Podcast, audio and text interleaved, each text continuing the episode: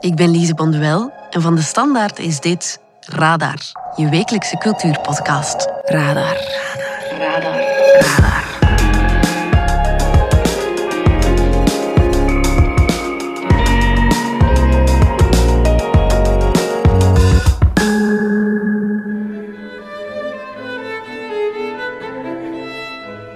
We staan aan het begin van de finale week van de Koningin Elisabeth-wedstrijd. De Olympische Spelen van de klassieke muziek. Met topmuzikanten van over de hele wereld. Die de puurste noten uit hun instrument kunnen halen.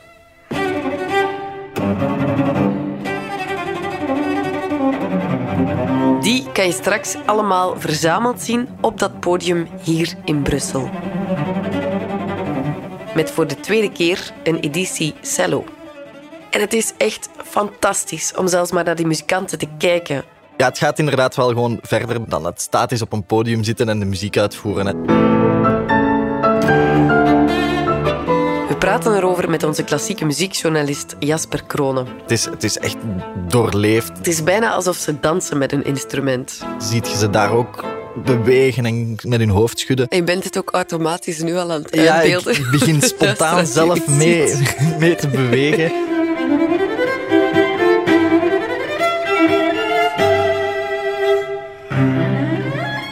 De Koningin Elisabeth-wedstrijd is misschien wel dé ideale gelegenheid om van klassieke muziek te proeven. Perfect om, om, om eens een eerste teen in het water te stoppen. Zelfs al denk je misschien dat dat niet jouw ding is en voel je een complete leek op dat vlak. Het gaat om die emotie, het gaat om raakt wat die persoon op het podium doet. Raakt aan mij en daar moet je echt geen diploma's voor hebben om, eh, om het te begrijpen.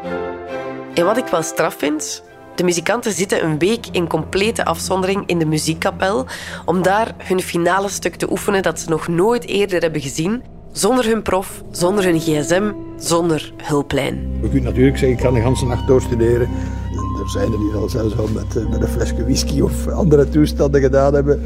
Rond 12 uur doe ik toch nog een keer mijn tour. Ga zeggen, jongens, nu is het toch de tijd. En dan rijden ze rechtstreeks naar de Beaux-Arts om hun finale verhaal op podium te brengen. Dat is wel iets waar je stressbestendig voor moet zijn, hè?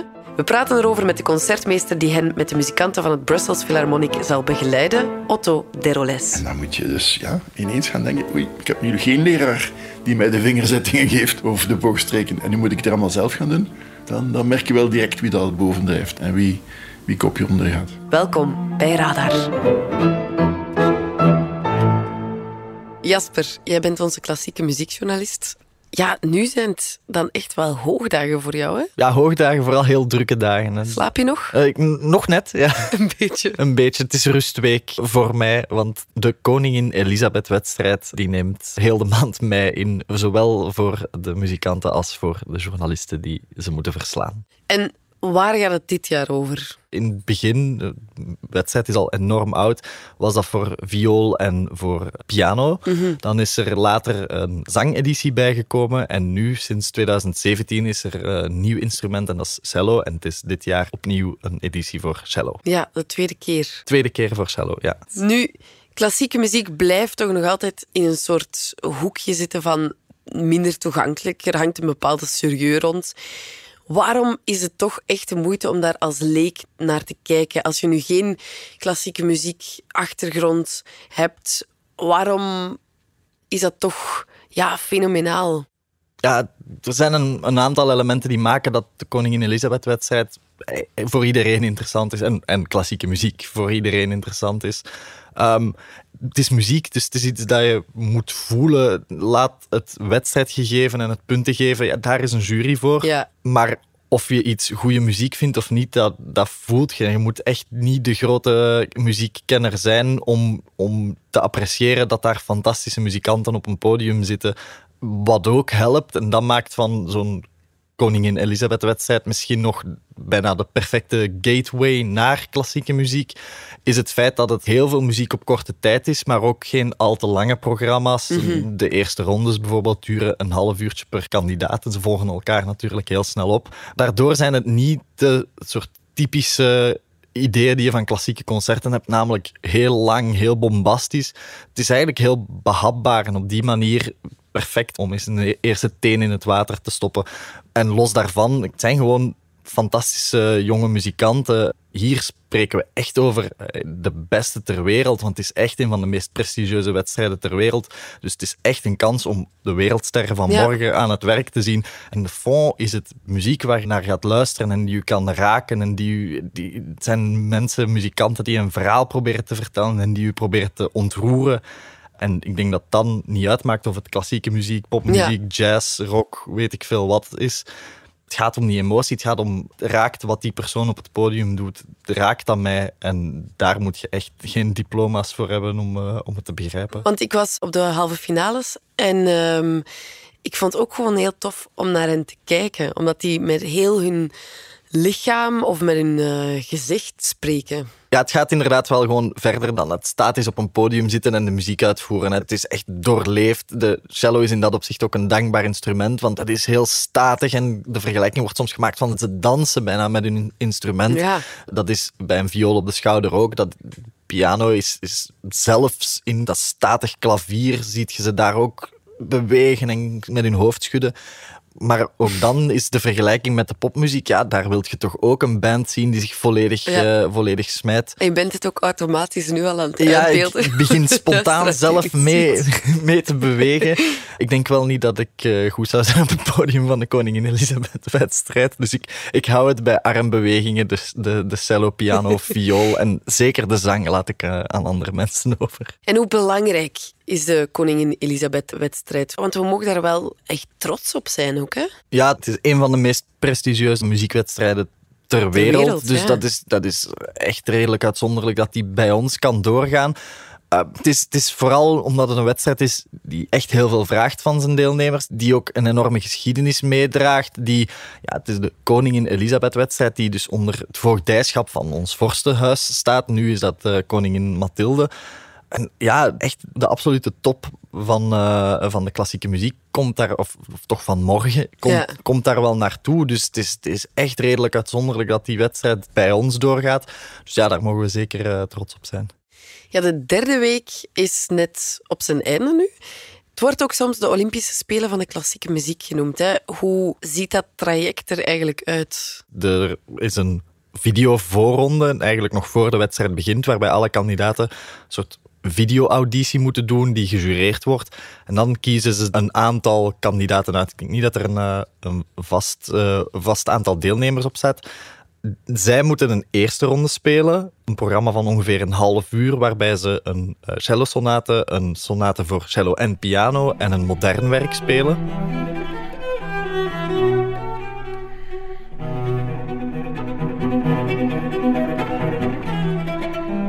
Na de eerste ronde is er een halve finale. Die is afgerond. Daar spelen ze een concerto, dus een stuk voor orkest en uh, solist.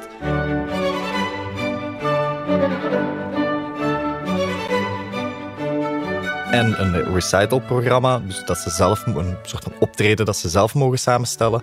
En dan is er nog de finale waar ze opnieuw een concerto moeten spelen, een ander concerto en een uh, verplicht werk dat ze nog nooit eerder hebben gehoord. En het is daar dat de, de moeilijkheidsgraad van de wedstrijd in zit, in hoeveel stukken ze moeten spelen, hoe lang het duurt. Het zijn drie rondes, dat is redelijk uitzonderlijk. Dus het is echt een, een marathon. De, de sportvergelijking ja. is niet zomaar uit de lucht gegrepen. En die finale week, daar spelen ze ook samen met begeleiding van het orkest. Ja, ze spelen in die finale een, een verplicht werk en een concerto naar keuze. En een concerto is een stuk voor orkest met solist.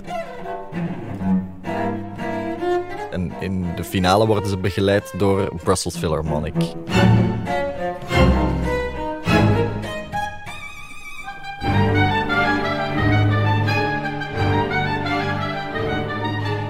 We zijn ook gaan spreken met Otto Deroles. Ik ben Otto Deroles, concertmeester van Brussels Philharmonic. Sinds 1999 speelt hij de eerste viool en is hij ook de rechterhand van dirigent Stefan de Nijve. De finalisten staan hier volledig in de spotlight. En het orkest is er om hen zo goed mogelijk te begeleiden in alle mogelijke betekenissen van het woord. Ja. Voor Brussels Philharmonic is het zeker een, een heel fijne zaak dat we dit doen. Het werpt zeker ook schijnwerpers ook op het orkest. Uh, genoeg mensen die kijken en luisteren en merken van wauw, dit orkest is fijn te spelen. ja, en Jasper, het zijn heel veel stukken die de cellisten onder de knie moeten krijgen. Hè? Op heel korte tijd ook. Ja, dus het bekendste voorbeeld is natuurlijk dat plichtwerk dat ze nu in de finale moeten spelen, omdat ze dat een week op voorhand eigenlijk maar voor het eerst onder ogen krijgen. Ze hebben een week om dat in te studeren. Dat is natuurlijk zo'n beetje het uithangbord en de grote uitdaging.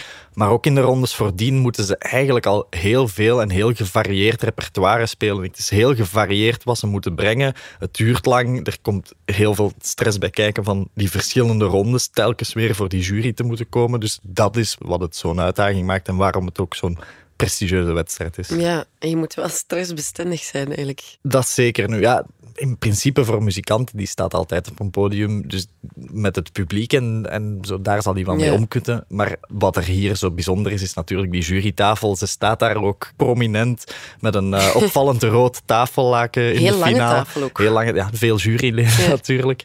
Maar het springt wel in het oog, dus ik kan me wel voorstellen als, uh, als muzikant, zeker als jonge muzikant, dat het wel een beetje intimiderend kan zijn Ja. om ze daar te zien zitten. Ja. Dat kan ik mij ook wel goed inbeelden. Nu, die jonge topmuzikanten worden wel stevig ondersteund door hun professor. Ze zijn echt volleerde studenten, maar ze staan echt onder begeleiding van een professor, van, van, een, van een docent die zegt, kijk, je gaat het zo en zo en zo en zo en zo, zo doen. Want die professoren, echt, die, die stomen die klaar. Gek genoeg, hoe, hoe meer dan je naar het oosten gaat, hoe strenger. We zijn een beetje naïef als we proberen onze westerse waarden daarop te plakken. Hè? Ofwel zeg je, kijk, we zitten in een systeem waar dat we super producten willen afleveren. We willen dat als onze maatstaf tonen, van dit is ons onderwijs. En dan pikken ze de allerbeste studenten, de allergrootste talenten. Dan is het alleen maar denken van, wat hebben we? 24 uur per dag. En hoe kan ik dit kind, want dikwijls beginnen als kleinkind, klaarstomen om grote ogen te gooien? En dan is het alleen maar werken, werken. Ja, en die professor, daar hebben ze dan geen contact meer mee tijdens de meest typerende eh, week aan de Koningin Elisabeth-wedstrijd, de week in strikte afzondering. Alle finalisten worden een week lang opgesloten Ja. in, in de kapel in Waterloo, net buiten Brussel, waar ze dus zeven dagen krijgen om zich voor te bereiden op die finale. Die finale duurt een week, dus er zijn twee kandidaten die aantreden op maandag, twee op dinsdag, zo tot zaterdag. Ja. En zaterdagavond is dan de proclamatie waarbij de, de, de prijzen worden uitgedeeld. Maar dus de kandidaat die op maandag zijn finale speelt, is exact een week voordien op maandag in eenzame afzondering gegaan. Ja. Kandidaat die op dinsdag aantreedt op dinsdag en zo voort. Dus we zijn vandaag zaterdag. Vandaag zitten eigenlijk pas voor het eerst alle twaalf finalisten in die muziekkapel in Waterloo te repeteren. En het verplicht werk, dat krijgen ze ook pas in handen geduwd op het moment dat ze de kapel ingaan. Dus, dus er zijn mensen die echt pas vandaag het plichtwerk voor de finale hebben ontdekt. Het is ook het eerste, en waarschijnlijk enige stuk dat ze instuderen zonder hulp van buitenaf. Het orkest eh, maakt een opname van het opgelegde werk. En die opname dient als leidraad. En de ene heeft daar soms heel veel tijd voor nodig. En de andere doet het op een, eh, paar knipjes. En ehm, dat is het grote gevaar van als je zodanig afhankelijk bent van dag in dag uit zelfs repertoire er door te rammen en hard te studeren, drie jaar lang aan hetzelfde ding. En dan krijg je ineens een stuk dat je op een kleine week moet instuderen. Dan heb je daar de grootste moeite mee. Je merkt bij de echte grote talenten dat die eh, zeer snel iets, iets nieuws oppakt. Heel zeldzaam hoor. Dan heb je andere mensen die fenomenaal goed een ingestudeerd stuk spelen en je geeft hen iets nieuws en het lijkt nergens op. Maar nergens op. Dus die week afzondering maakt echt het verschil tussen wie een steengoede muzikant is en de winnaar van de wedstrijd. Instrumentbeheersen moet een evidentie zijn. Maar in deze wedstrijd is natuurlijk het beheersen van het instrument en het echte machtig zijn zodanig ten top gedreven dat dus veel van die andere aspecten bijna niet meer aan bod komen. En ook niet zo belangrijk zijn op dat moment. Maar dus als je bijvoorbeeld, je komt dan in die kapel terecht voor die week afzondering. En dan moet je dus ja, ineens gaan denken, oei, ik heb nu geen leraar die mij de vingerzettingen geeft over de boogstreken. En nu moet ik het allemaal zelf gaan doen. Ja, dan, dan merk je wel direct wie dat bovendrijft en wie, wie kopje onder gaat. Ja, en dan worden ze vrijgelaten en dan gaan ze rechtstreeks. Ja, bij wijze van spreken eh, rechtstreeks naar Bozar optreden en dan kan eh, de druk van de schouders vallen, denk ik. Twee jaar geleden ging Canvas eens piepen in die kapel om te zien hoe dat er eigenlijk aan toe gaat. Bah, bonjour madame. enchanté. Congratulations. And come in, please. This is the most important thing you need. So you sign me that you received it. En ze zitten daar echt helemaal alleen. Hè. Er is geen enkele hulplijn die ze kunnen inschakelen. Ze zijn echt afgesloten van internet, wifi, tablets. Ze zitten precies in quarantaine. Then I will leave you alone and to say bye-bye to the, to the mama. Ze zijn echt, echt wel op zichzelf en in mindere mate op elkaar aangewezen, want het zijn natuurlijk ja, concurrenten. Concurrenten, Ze, ja. ze spelen tegen elkaar, maar ze kennen elkaar vaker. Er zitten mensen bij die aan dezelfde universiteit studeren. Er zijn mensen bij die in de kapel in Waterloo studeren, dus die elkaar al kennen. Ja, en nog in die video van Canvas wordt er ook gezegd dat het eigenlijk niet uitmaakt hoe ze het juist aanpakken. Of die muzikanten nu ja, een ganse nacht doorspelen of met een fles whisky. Je kunt natuurlijk zeggen, ik kan de hele nacht doorstuderen. En er zijn er die dat zelfs al met, eh, met een flesje whisky of andere toestanden gedaan hebben. En dat wordt getolereerd, maar dat moet ook niet uit de hand lopen. En daarmee, rond 12 uur, doe ik toch nog een keer mijn tour. Ga zeggen, jongens, nu is het toch tijd van eh, uw bed op te zoeken en morgen opnieuw beginnen. Er komen geen docenten in, er komen geen proffen in, er komen geen familie vrienden in. Het is echt jij en uw instrument. De enige hulplijn die ze misschien wel nog krijgen is een. Vorig jaar was het een Zoom-call, ik weet niet of het nu in real life zal zijn. Ah, ja. Is een sessie met de componist van het plichtwerk, waar ze één kans krijgen om vragen aan te stellen. Maar dat is het. Ja, en die muziekkapel waar ze dus opgesloten zitten, dat is ook echt een, een topschool. Ja, dat moet je echt een beetje zien als een topsportschool. Hè. Daar zitten echt de beste muzikanten. Niet alleen cellisten, het is eigenlijk over alle instrumenten heen. Maar echt mensen die klaargestoomd worden voor een carrière als topmuzikant. Ja, de Ehm, crème de la crème. de crème de la crème, echt de allerbeste muzikanten ter wereld. En muzikanten die ook wel het potentieel hebben om die solistencarrière eh, na te streven. Want in de klassieke muziek, je kan in een orkest gaan spelen, je kan in een ensemble gaan spelen. Maar het meest tot de verbeelding sprekende pad is de solistencarrière, de, de instrumentvirtuoos die... De ster. De ster, dat zie je ook in, in optredens vaak, hè, die dan de solo's speelt, die in concerti met een orkest gaat optreden, maar dan wel de plaats helemaal vooraan in het spotlicht krijgt.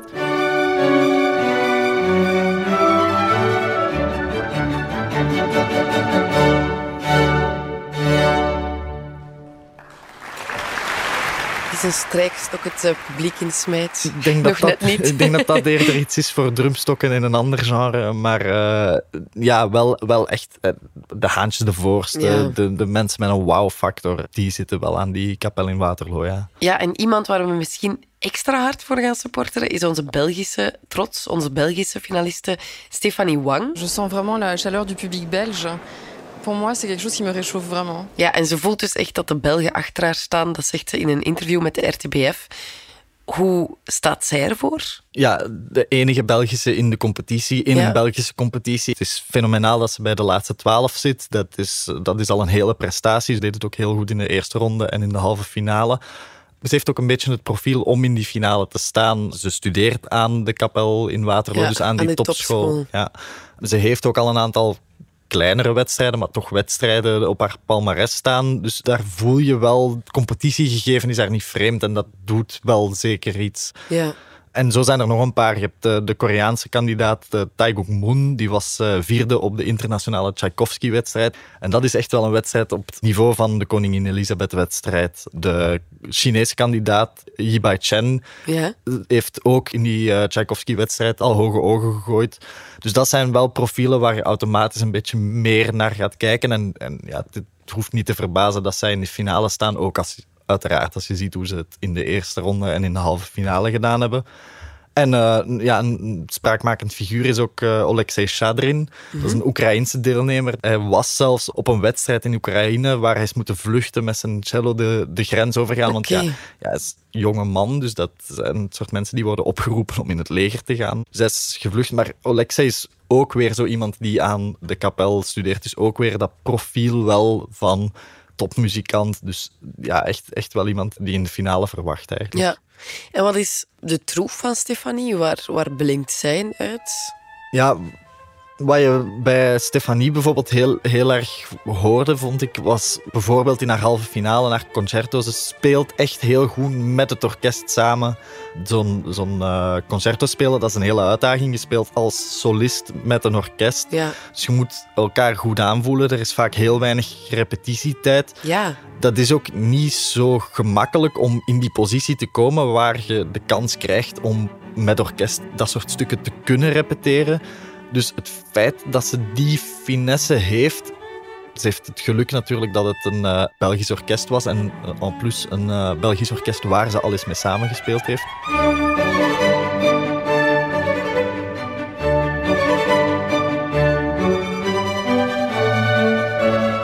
Ze had ook zeker in de eerste ronde een, een heel mooie ronde klank. Ja, dat is een beetje eigen aan strijkers. Daar hoor je dat heel snel van ja, wie heeft er een mooie klank. Dat is bij een piano bijvoorbeeld al iets moeilijker, omdat daar een mechanisch aspect meer aan is. Dat zijn hamers die op snaren slaan. Bij, Ja. bij een cello, bij zang natuurlijk ook. Dat is veel directer. Dus de vorming van de klank is, is heel belangrijk.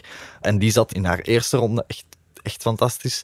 En ze kan ook gewoon technisch wel, wel wat dingen aan. De- ze heeft een enorm virtuoos stuk gespeeld, de Dans du Diable Vert van Casado. Ja, dat is, dat is, dat is echt complexe muziek. Dus die, die snelle vingerbewegingen, dat heeft ze ook wel gewoon in. Dus het is een beetje het totaalplaatje om en die mooie ronde klank te hebben en dat talent of die finesse om met andere muzikanten samen te spelen. En dan ja, gewoon tot op zekere hoogte denk ik dat dat nog het gemakkelijkste is. De techniciteit in de vingers hebben dat, dat kun je leren. Maar het feit dat je een mooie klank hebt en dat je een, interessant verhaal vertelt in je muziek, dat is, dat is volgens mij het, Ja, en ze vindt het ook belangrijk om er plezier aan te blijven hebben. Dat zegt ze ook in een interview met RTBF. Want fond doe je het natuurlijk voor de muziek. On essaye, en fait, il faut vraiment essayer de, de forcément être bien concentré et ne pas oublier de prendre du plaisir parce que c'est des mois de préparation et, et on peut très vite oublier qu'au fond, on est là pour, pour servir la musique, pour jouer une partition et tout simplement euh, faire plaisir au public et se faire plaisir à soi-même. En dan zo'n finale plaats, of ja, vooral de koningin Elisabeth-wedstrijd winnen natuurlijk. Wat betekent dat dan concreet voor die muzikanten? Wat voor impact heeft dat eigenlijk op hun carrière? In de eerste plaats hangt er een geldprijs aan vast. En dat is als, als jonge muzikant natuurlijk heel Wel tof. netjes, heel netjes meegenomen. Ja. Als je er dan je beroep van maakt en acht uur per dag eh, moet repeteren, dan wil je er natuurlijk ook wel iets aan verdienen. maar veel belangrijker zijn de concerten en de speelmogelijkheden. Er is een hele reeks in binnen- en buitenland van laureatenconcerten, waar eigenlijk de top 6 allemaal een heel jaar lang zeker is van een aantal concerten. En natuurlijk is de eerste prijs degene waar dat de meeste mensen naar zullen komen luisteren. Maar eigenlijk die top 6 die zijn, die zijn zeker van een heel aantal concerten, een jaar lang. Maar dat is dubbeltje op zijn kant. Zeker voor die jonge, jonge muzikanten aan het begin van hun carrière. Ja, wat doe je na dat jaar? Dus dat eerste jaar Ja. zit je zo zeker. Je, hebt- je leeft helemaal mee op die, op die high en op, op de publiciteit. Ja, na een jaar dooft dat uit, want dan is er een nieuwe winnaar.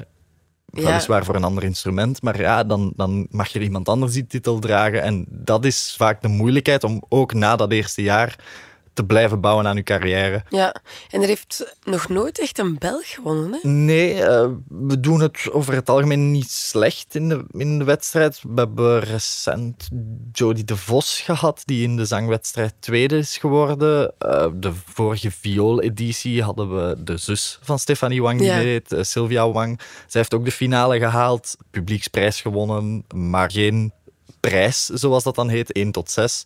We doen het zeker niet slecht. Over het algemeen hebben we kleine delegaties, maar wel delegaties die het redelijk verschoppen. Dat zien we vandaag in de wedstrijd van dit jaar ook weer. Stefanie Wang was de enige Belgische deelnemster en ze staat toch maar weer netjes in de finale. Eh, ik geloof dat Ja. er vier eh Nederlandse eh, deelnemers waren met een heel aantal in de halve finale, maar er zit geen enkele Nederlandse kandidaat in de finale. Dus ik denk dat dat een beetje de, de kanttekening is. Ja, we hebben nog geen wedstrijd gewonnen. Ik neem even de compositiewedstrijd niet mee, want daar hebben we wel een aantal winnaars gehad. We zijn over het algemeen met niet veel, maar we schoppen het dan over het algemeen ook wel redelijk ver. Ja.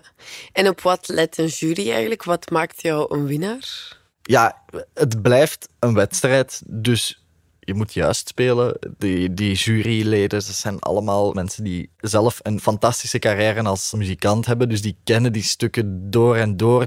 Maar daarnaast, als er iemand een stuk van Mozart speelt, je, je interpreteert een partituur. Een tempo, dat kan iets sneller zijn of iets Ja. trager zijn. En als er staat forte, ja, hoe luid is een forte? Als Ja. er staat piano, hoe zacht is een piano? Een crescendo die van die noot tot die noot duurt. Ja, laat je die heel snel stijgen, laat je die geleidelijk aanstijgen. Dat zijn allemaal beslissingen die een muzikant moet Ja. nemen op basis van een partituur die hij voor ogen krijgt. Dus er bestaat niet zoiets als de uitvoering van een stuk. En dan gaat het over, ja, maakt de muzikant de juiste keuzes? Interpreteert de muzikant een stuk op zo'n manier dat die klopt met het idee van de componist? Of durft hij radicaal zijn eigen verhaal daarin stoppen? En waarom? En is dat de juiste keuze? Dat zijn allemaal elementen waar de jury naar moet kijken, maar waar in de eerste plaats een muzikant mee moet bezig zijn. Ja. eh, als, hij, als, als hij een interessante muzikant wil zijn, toch? Iemand waarbij je merkt dat hij zichzelf volledig geeft, op zijn gemak is. Dat hij echt voor de muziek gaat en zichzelf is. En blijkbaar niet onder de indruk is van de omstandigheden. Want eh, ik verzeker u daar voor zo'n bomvolle zaal, onder hete televisiespots met een jury. Ja, je zal eens gaan twijfelen. Hè? Ook al heb je elke dag tien uur gestudeerd. Als je merkt dan dat iemand daar super stevig staat, dan zeg je wow. En dan mag die nogal eens een foutje maken. Hè? Dus van al die dingen niet aantrekken, boven de techniek staan, boven het gegeven wedstrijd vergeleken worden met anderen die uitstekend spelen. Maar dan daarboven nog eens je eigen ding kunnen doen, je eigen interpretatie van kijk, dit ben ik en ik voel die muziek zo. Dat is iemand die eh, echt uit het muzikantenhout gesneden, artiestenhout gesneden is. En wie is topfavoriet? Voor mij staat Taegook Moon toch al sinds de eerste ronde heel, heel hoog in mijn lijstje. Dus ik, ik zie hem wel toch zeker bij de eerste zes.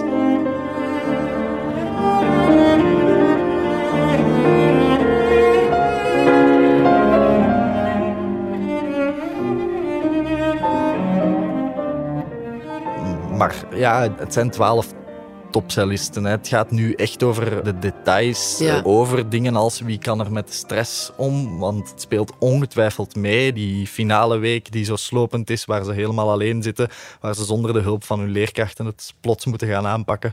Dus het, het gaat over zo'n details. Ja. Er spelen zoveel buitenmuzikale factoren mee op dit punt. Dat ik het moeilijk zou vinden om nu al echt te zeggen wie er gaat winnen. Dan zou het ook niet meer spannend zijn, natuurlijk. Ja, het zal wel. Met je glazen bol erbij. Ja. Ehm, wanneer kennen we de winnaar? Officieel? Eh, zaterdagnacht. Dus er wordt eh, zaterdag nog twee concerten gespeeld. En nadien is het, eh, is het proclamatie. Meestal is dat rond middernacht. Dus het wordt eh, nog even opblijven. Maar als dat voor Eurosong lukt, dan lukt dat voor de Koningin Elisabeth-wedstrijd ook.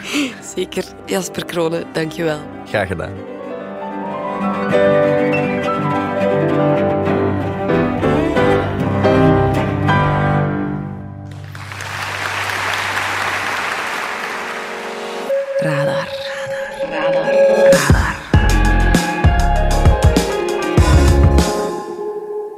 Hebben ook nog een schitterende tip voor jou. Ik kan hem alleen maar aanbevelen. Je krijgt hem van onze cultuurredactrice Valerie Droeven. Ik heb een kijktip voor u en dat is de reeks Stranger Things. Dat is echt een reeks waar je dit voorjaar niet omheen kan. Het eerste deel van het vierde seizoen staat sinds vrijdag op Netflix. We hebben er drie jaar op moeten wachten. We krijgen nu de eerste helft daarvan. De tweede helft komt pas in juni. En de reeks is echt uitzinnig, vind ik. I'm afraid your friends at Hawkins are very much Hij is groter, spectaculairder in the eye of the storm. dan ooit. I don't have my powers. I don't know how to say this other than just to say it. Without you, we can't win this war. Hoewel het vierde seizoen zich op allerlei plekken afspeelt. Hè. We gaan van Rusland, Siberië naar Californië, naar Nevada. Het is echt ongelooflijk. Alaska komt er ook in voor. Hè. De verhaallijnen worden wat meer uit elkaar getrokken. Er gebeurt het grootste drama weer in Hawkins. People say Hawkins is cursed. Dat is het stadje waar we altijd waren bij Stranger Things. They're not way off. Plots worden daar tieners vermoord teruggevonden, helemaal in stukjes gebroken, hun ogen weg, heel akelige tafereelen. En natuurlijk zit er weer een soort van supernatuurlijke kracht, een monster achter dat dit doet. De Upside Down heeft er weer zijdelings iets mee te maken. See on the other side. On the other side. Dat is die parallele geestenwereld waarin dat de vreemdste dingen gebeuren die dan ook invloed hebben op het gewone leven. Die is heel typisch voor Stranger Things. De fans zullen dat wel kennen. Maar toch, het monster op zich is weer een heel andere variant als vorige keer. Heel akelig. I was convinced I was put here for some other reason. Er komt ook iemand terug. Maybe I can still help. Even if it's the last thing I do. Waar we niet van verwacht hadden dat hij terug zou komen. Het internet heeft daar wel al jaren op gespeculeerd dat dat zou gebeuren. Dat is ook heel tof. Tegelijkertijd, ik had eigenlijk heel weinig zin om naar om het vierde seizoen te gaan bekijken. Ik dacht, ja, drie seizoenen, ik heb het nu wel gehad met die 80s en met die kinderen die aan het opgroeien zijn in een heel mysterieus stadje. Maar ik heb hem nu bijna helemaal uitgekeken en het is toch weer echt een onweerstaanbare trip. Wat ik heel leuk vind aan deze vierde reeks, het is veruit de donkerste van de vier seizoenen die we nu al gehad hebben. Dat heeft ook te maken met het feit dat de personages, de acteurs, die groeien op, die worden volwassener. En als je daar naar aan het kijken bent, besef je dat, dat je zo dat effect hebt van Harry Potter. Waarbij dat de kijkers of de lezers opgroeien met de boeken en met de films. Harry. Dus ook met de acteurs letterlijk mee opgroeien. What did you just do? You attacked a teacher. Dat gevoel heb je hier nu ook. Het mag wat dieper gaan, het mag wat akeliger zijn, het mag wat donkerder zijn. Want het, het publiek waar dit vooral voor bedoeld is, die tieners, zijn ondertussen oudere tieners geworden. En dat groeiproces is eigenlijk ook als je ouder bent dan tiener uh, wel een fijn proces om mee te volgen. Suddenly, the whole world goes dark. And nothing else matters but the person standing in front of you. De hype van Euphoria heeft mij geleerd dat tieners deze dagen echt smullen van uitzinnige tv. TV die alle richtingen opgaat. En Stranger Things weet dat, dit seizoen weet dat heel goed te vatten. Het zijn ongelooflijk lange afleveringen, maar het kruipt zo onder je huid dat je blijft kijken. Neem je tijd om te kijken. Hè. Zorg dat je er mentaal klaar voor bent. Dat je iemand naast je hebt zitten. en dan zou ik zeggen, geniet ervan. Radar. Radar. Radar. Dit was Radar, de wekelijkse cultuurpodcast van de Standaard. Bedankt voor het luisteren. Volgende week zijn we er opnieuw. Radar bundelt ook cultuurtips in de Standaard Weekblad en in de nieuwsapp van de Standaard. Luister zeker ook naar onze nieuwspodcast Vandaag, uw dagelijkse nieuwsverhaal in 20 minuten. En ken je DS Podcast, de nieuwe podcast-app van de Standaard. Daar luister je niet alleen naar al onze journalistieke reeksen, je krijgt ook elke week een eigenhandige selectie van onze redacteurs en je vindt er ook al je persoonlijke favorieten. Download de app nu gratis.